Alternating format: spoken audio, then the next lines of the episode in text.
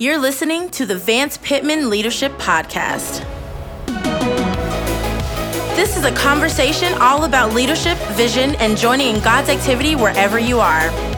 You can follow along with today's episode using the show notes at hopechurchonline.com slash podcast or on your favorite podcasting app. Thanks again for tuning in today. We hope you enjoy this episode.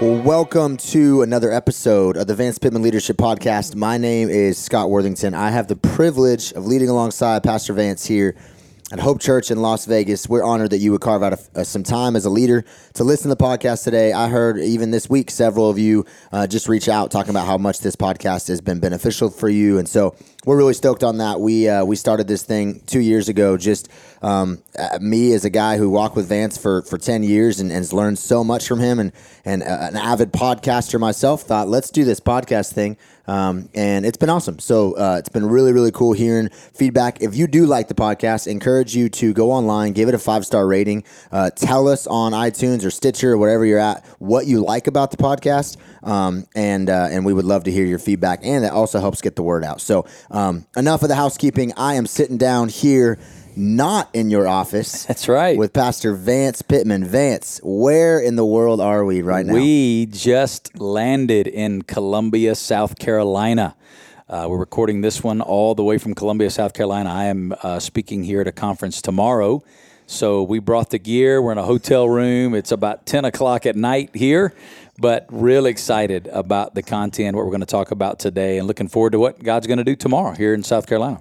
Yeah, so we have brand new headset microphones on. We are feeling high tech and on tour with the Vance Pitman Leadership Podcast. Exactly right. High tech, baby. That's me. So, as you saw in the title, three minute drill. If you're new to the podcast, we do these every few months or so. Um, really, really cool format. Basically, uh, we have several questions here written out, and then I'm going to just grill Vance on and. Um, kind of keep him to a three minute timer to try to answer these questions in three minutes or less. Sometimes give him some grace and he goes over a little bit. But uh, some of these are some some questions that you guys sent in, but also some of these are some that, as I was just thinking through what I've learned from Vance and the ways that I've benefited from his leadership, um, just things that I think could be really really good to uh, record and to get out to the world. And so, um, Vance, are you ready for? We got several questions here, and we are going to jump into the three minute drill. Are you ready? I'm ready. Let's do it.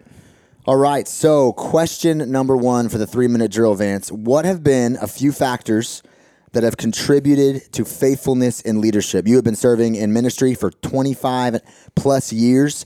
Um, and so, what have been a few factors that you would say have contributed to faithfulness in leadership and in ministry for over 25 years?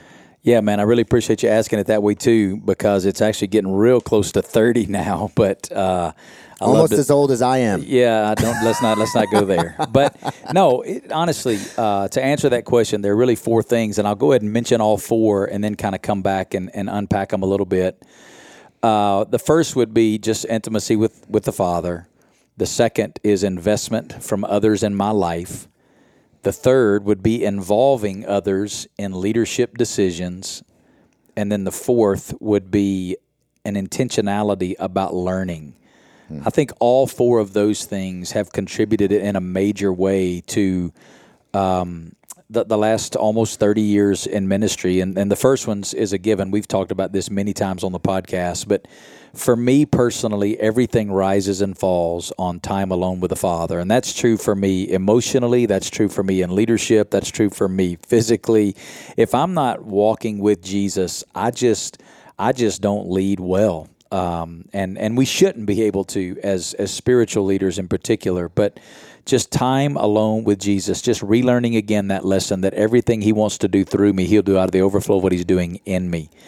Secondly, is this investment from others in my life, always making sure that there are people further along on the journey that are speaking into me. I still have a guy that I meet with once a month who uh, is an executive leader, has been an executive leader. He's a Christian, but was not involved in, a, in spiritual leadership in the church, but leveraged his leadership in business for many, many years. Um, I still meet with him at least once a month. We used to meet weekly and just get coaching uh, in my life. I love getting around other pastors. I did that just uh, this week was around some other pastors, just gleaning wisdom from them. Some of them further along the journey than me, And so that's a, that's a big key. The third one, involving others in leadership decisions. Um, and if you're going to be involved in leadership every day, you're going to face decisions that you have to make. And I've again said this on the podcast before, but and you can go to another one of our podcasts and, and maybe we'll put it in the show notes where I go into this in detail. But these three things my input is never enough, my perspective is always limited, and my flesh is always deceitful. And so, since my input's never enough, my flesh is always uh, deceitful, and my perspective is always limited, I need to make sure that I'm bringing others into the equation of making those decisions. Don't ever make decisions on an island. Every time I've done that, I've regretted that decision. And then the final one is to be intentional about learning. Never get to the place where you think you have it all figured out because the bottom line is we don't. We never arrive in leadership. There's always people we can learn from. So you got to build some intentional patterns about learning from others to continue to develop as a leader. Leaders are learners, and there's no substitute for that principle. Ladies and gentlemen, three minutes and two seconds. Man, that Vance, when can we get you to do that on a Sunday? It's not going to happen. It's on a Sunday, if Vance only went over two seconds, that would be a miracle. Yeah, that's like a Um, sign of the end times. So that was some solid, solid stuff. Again, a lot of these I, we kind of just already before we hit record, kind of talk through some of these questions. Um, these are definitely going to be like pausers and go back and take some notes. Um, there's just some really, really good stuff, not only in that last question but coming up. So um, that was a solid, solid first question. Here's the second question for you, Vance. What have been a few major struggles or roadblocks? We already talked about almost 30 years of ministry and leadership. What have been some of the major struggles or roadblocks that you've experienced as a leader? Yeah, the first one, Scott, I'm really, um, you know, it hurts my heart to even have to share the first one, but it's just reality and it's my own flesh. Uh, it's probably the biggest struggle I have in leadership, and that is the reality that my flesh is not getting better, it's getting worse. And one of the lies you want to believe as a spiritual leader is that as you grow as a leader, as you grow in spiritual maturity, that somehow your flesh gets weaker. But the scripture teaches us exactly the opposite. Paul says, uh, the outer man is decaying. Yes, the inner man's being renewed day by day, but the outer man's decaying. Man, my flesh learns new ways to deceive, new ways to trick, new ways to seduce. My flesh is wicked. And constantly having to deal with a battle of my own flesh, and then secondly, to relearn some of the same lessons. I make the same mistakes, the mistakes of confidence in the flesh and confidence in my ability and confidence in my experience, having to come back and learn it again over and over again that it's all Christ in me and it's who He is. And the only thing that qualifies me for leadership is Christ in me. It's nothing that I bring to the table. It doesn't matter if I've been doing this 30 years. So just the battle and the struggle of my own flesh. Um, is is is a big big struggle for me in leadership. And I've I've said this before, and Scott, you've heard me say it to our church. If our church knew the thoughts and intentions of my heart at times, there's no way they'd listen to anything I have to say, because my my flesh is still. I'm still at war with my flesh, and until Jesus comes again, I will be. And so that's that's the first one. The second one is making hard what I call quote people decisions as the ministry grows. If you're in an organization or a ministry that is growing, um, you put people around you in leadership positions to lead alongside them. And what happens is, as something grows, not everybody who's qualified, gifted, and able at one level of leadership is as qualified, gifted, and able at the next level of leadership. And as an organization grows, if you don't make the hard people decisions, you become the one that's putting lids on the ministry to be able to continue to grow or the organization to grow. And not only that, you're limiting the potential of the people around you because you need to make those decisions not just for the best of the organization, but you need to make those decisions for the best of the individual because they're going to struggle, they're going to feel frustrated, and they're going to feel like failures not being allowed to flourish at the level that they're gifted to, to lead in. So making those hard people decisions is tough. The third one is, and again, this is somewhat rooted in my flesh, but just not taking it personal when people leave. When you're in ministry, there are going to be sometimes good and sometimes bad reasons that people are going to choose to leave and to go be a part of another church, go be a part of another ministry team, go be a part of another organization. And I know that God calls people away, but man, it's so hard not to take that personal. You want to know, I want to know how have I failed them and how did I disappoint them? So that's a big deal. And then the last one is that leadership is just lonely at times. Mm. When you are at the top of an organization or a ministry, from a leadership standpoint, understanding we're always in submission to Christ. But when you're kind of at the top of the org chart, the bottom line is nobody else has your perspective completely. You're the only one with that vantage point, and that can be really lonely at times. And and sometimes that's been a struggle for me in ministry, just dealing with that loneliness in leadership. That's good stuff. Jumping on to question number three, uh, what qualities, Vance, do you look for someone? Um, to mentor, disciple, you, you, what are the qualities? What are the characteristics you look for when you're looking to, to mentor, disciple somebody? Yeah, mentor and mentoring and discipleship has been a big part of my life. I was when I first came to Christ, I had the opportunity to be mentored, discipled, and then a little later on in my journey, had another guy that God brought into my life. You've heard me quote many times, named Clyde Cranford, who really for a couple of years mentored and discipled me. And so, for the last 25 years, I've had a group of guys that I have met with uh, for about a year to two years at a time, and I don't even have an idea how many that would be now. Uh, how many numbers of men that I've met with over the last 25 years over those those periods. It's usually groups of three to five guys, and usually I look for a few things. Uh, one of them would be I look for people that are hungry. Um, I don't want to make. I don't want to. Um, select somebody that I've got to chase down all the time. I always have to remind them that we're going to get together. They're, they're, they're not showing up. They're not, I want to know that somebody is hungry, that they really want to go to the next level in their walk with Christ, their leadership, their influence.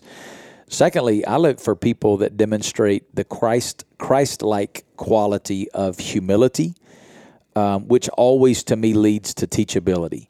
I think the defining mark of Jesus in the Gospels was humility. Um, he humbled himself.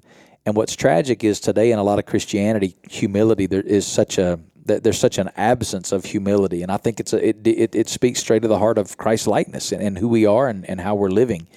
But uh, that, that I want them to be hungry. I want to know that they're they're humble and they're teachable. They want to learn. I'm not looking to get into a room and debate. Mm. I want to know that somebody's ready to learn. They're teachable.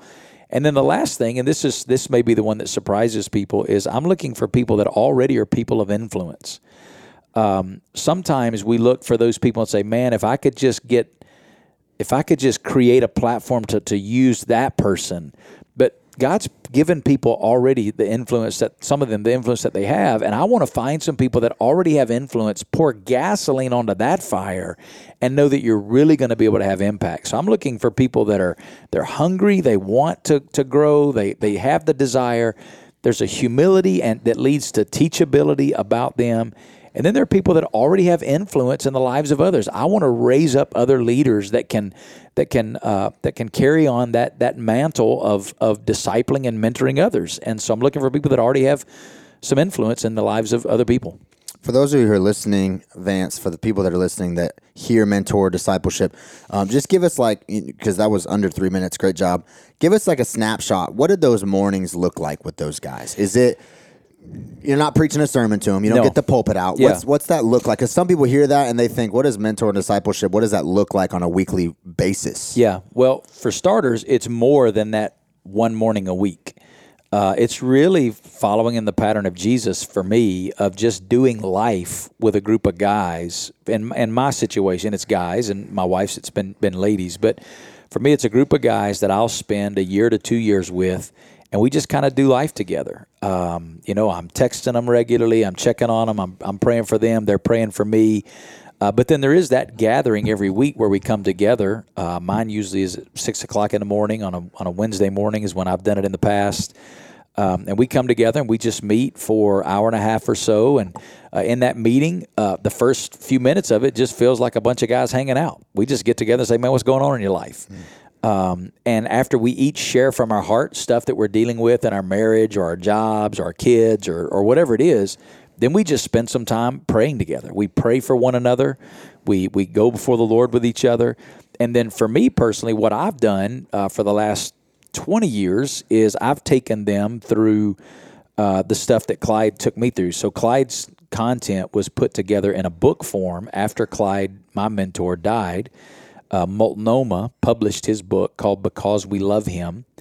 And I took I take his book and I just assign them a section that week to read, and then we come back and we just have discussion. I facilitate discussion. It's not it's not a teacher pupil format.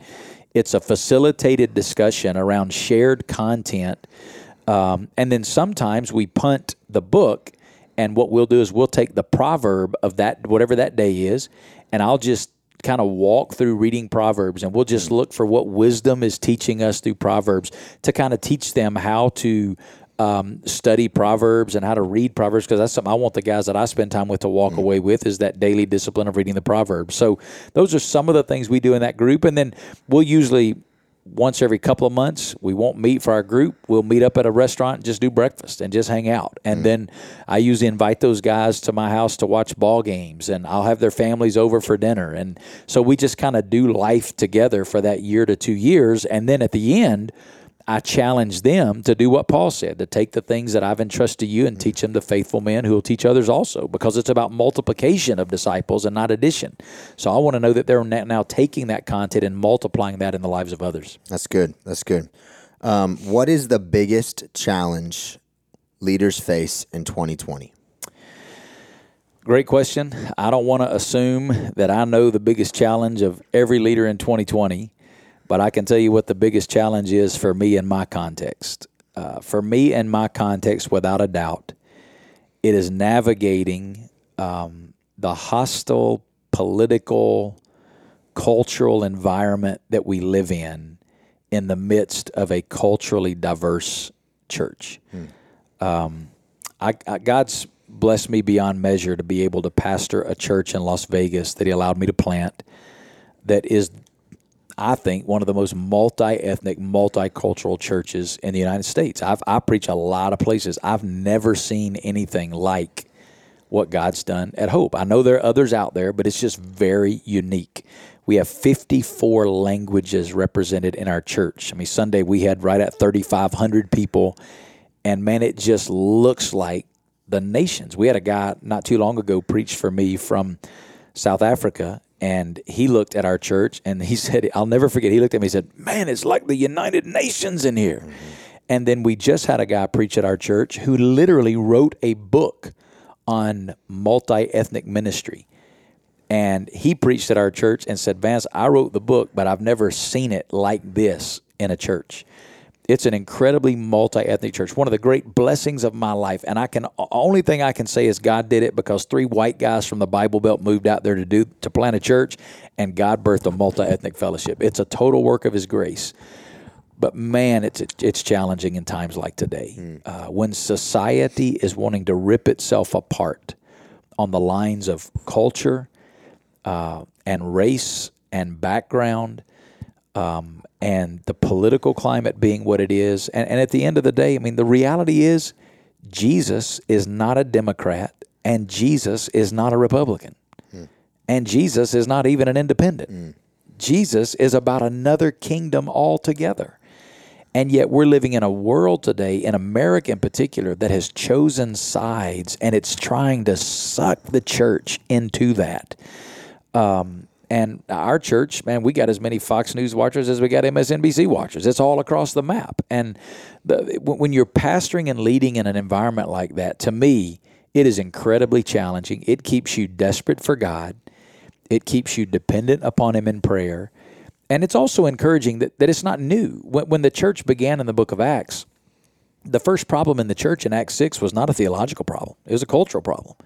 When the gospel engages a city, then the church will become a reflection of that community because the gospel is no respecter of persons.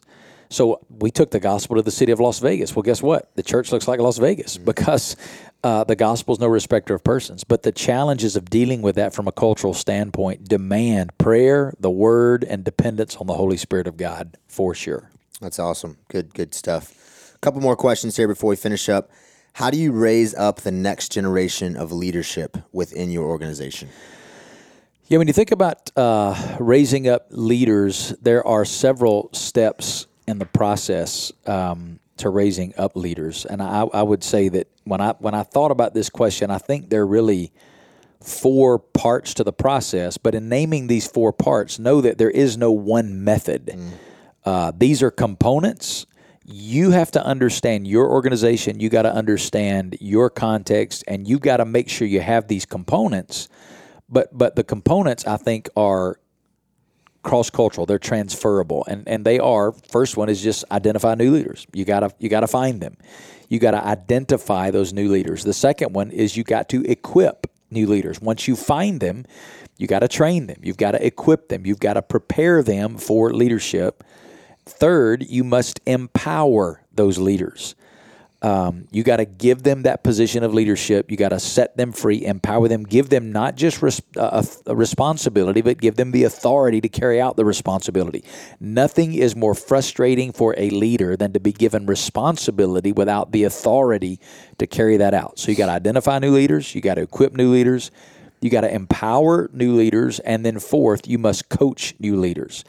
And coaching is once they've been empowered, you continue to walk with them, you stay involved uh, with them in an ongoing way that, that, that communicates with them. And part of the coaching process is allowing them to make some decisions and allowing them to fail, allowing them to make some mistakes, and then coaching them, not criticizing them, but coaching them. So, again, there's no one method, a lot of ways to do it. But those components, I think, are a part of every method. You got to identify, you got to equip, you got to empower, and you got to coach. And then I'll just give you this leadership reality. If you plan to, uh, excuse me, let me say it again. If you fail to plan to develop new leaders, you plan to fail in your mission as a leader. So you have to have a plan to develop new leaders. That's good, good stuff. One last question for you before we wrap up our South Carolina tour of the podcast. What are you constantly doing personally to ensure you continue to grow and develop as a leader? Great question. I'm going to give you four R's. I'll just mention them and then I'll come back and unpack each one of them just a little bit. Uh, the first is relationships, the second is reading, the third is rhythm, and the fourth is rest. So, to grow and develop as a leader, there need to be relationships, reading, rhythm, and rest. So, for me, relationships is about having people in your life um, that are constantly speaking into your life. Now, some of those are, like I talked about earlier, people that are further down the line than you in leadership that you can glean from their wisdom. But in addition to that, I have a team around me at Hope. One of the things that we're we major on in our culture is team leadership. Uh, nobody makes decisions on an island. We lead together. I think when you look in Scripture, you see team leadership modeled. You see it in the way Jesus led the disciples. You see it the way he entrusted leadership to the disciples. You see it in the New Testament pattern as Paul began to lead. Paul, maybe the greatest leader in the New Testament outside of Jesus himself. And yet, every time you read the name Paul in the New Testament, the, the word after Paul is almost always and because Paul was never doing anything alone. So it's about having relationships and leadership. And I said this earlier leadership can be lonely, but you cannot wallow in the loneliness. You've got to be intentional about cultivating relationships with people that you can learn from and people that you can lead with. There's the two phrases. You need relationships with people you can learn from and people that you can lead with that are sharpening you and shaping you as a leader. Secondly, is reading. Um, I said it a minute ago, but leaders are learners. And one of the best ways to learn is to be reading. At our church uh, here in Las Vegas, um, we actually have as a policy if you are ministry level on our staff team, so any ministry directors, uh, ministry leaders, or pastors, to even qualify for a merit raise at the end of the year, you have to have read at least a book a month if you don't read at at minimum one book a month, you don't. It doesn't matter how well you perform. You don't even qualify for a merit raise because we believe that learning is mission critical to leadership and reading is a great way to do that. And some people say, well, I'm not really a good reader. Listen, you don't have the option of whether or not you want to read. If you're going to be in leadership, you need to be a reader. It's funny, real quick. Uh, I've had several guys, a lot of young guys say that. Ah, I'm not a reader.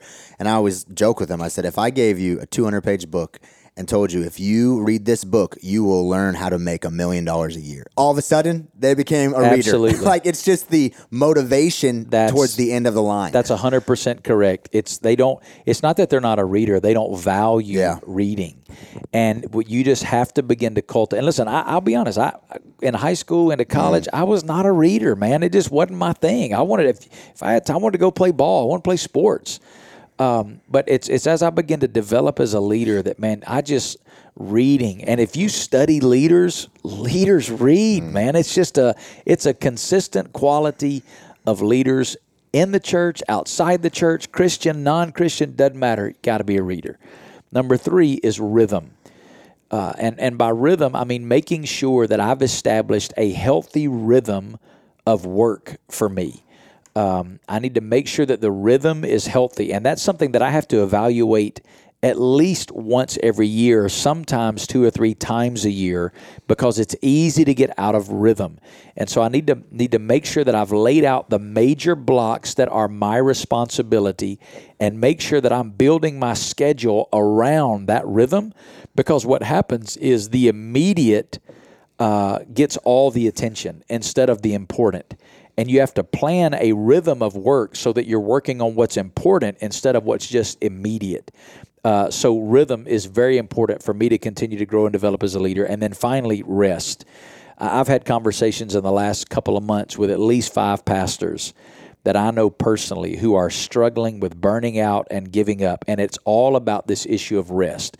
They've, for some reason, convinced themselves that it's unspiritual to rest. And I would argue that the scripture teaches strongly that rest is a biblical principle to be obeyed. And so for me, if I'm going to grow and develop, relationships, reading, rhythm, and rest are the keys. So that was looks like almost 27 minutes of just solid, solid leadership content. So again, I encourage you.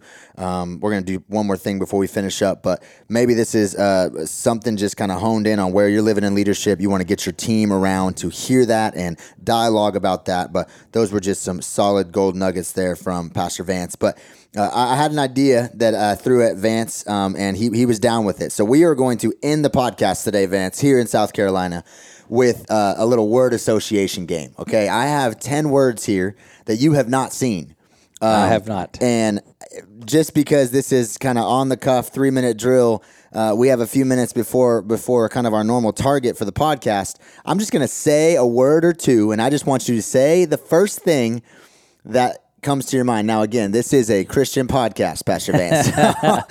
so now I'm getting nervous. Here, here we go. we go. Here's some word association. This is just for fun. Um, here's here's the first one. Las Vegas. Home. Unburdened. Greatest book ever written. we'll talk about that in a minute. Uh, difficult. Parenting adult children. Wow. It's a new phase for me. Yeah, it's good. Discipleship. Joy. Social media. Hate it. Follow at Vance Pitman right now. Uh, leadership. That's a good one, man. I'm struggling to come up with a word. Uh, responsibility. Humility. Jesus. Hope. My family. CrossFit. Awful. And last but not least, your favorite, food. Life's greatest joy. Hey, thank you so much for tuning in to the Vance Pitman Leadership Podcast this time around. We'll be back as always in the month of April. But Vance mentioned it. Grab Unburdened. Vance's brand new book on Amazon. You can get digital platforms, all that stuff. Unburdened. It's a great, great, great book. I have been learning from it for 10 years, and I just read the book myself and uh, loved every minute of it. So go grab that book. Vance, thanks again, man. We are peacing out from Love South it. Carolina. All right. See you next month.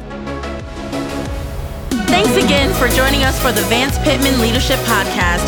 You can find all the show notes on your favorite podcasting app or at hopechurchonline.com slash podcast. Be sure to subscribe so you don't miss out on any upcoming episodes.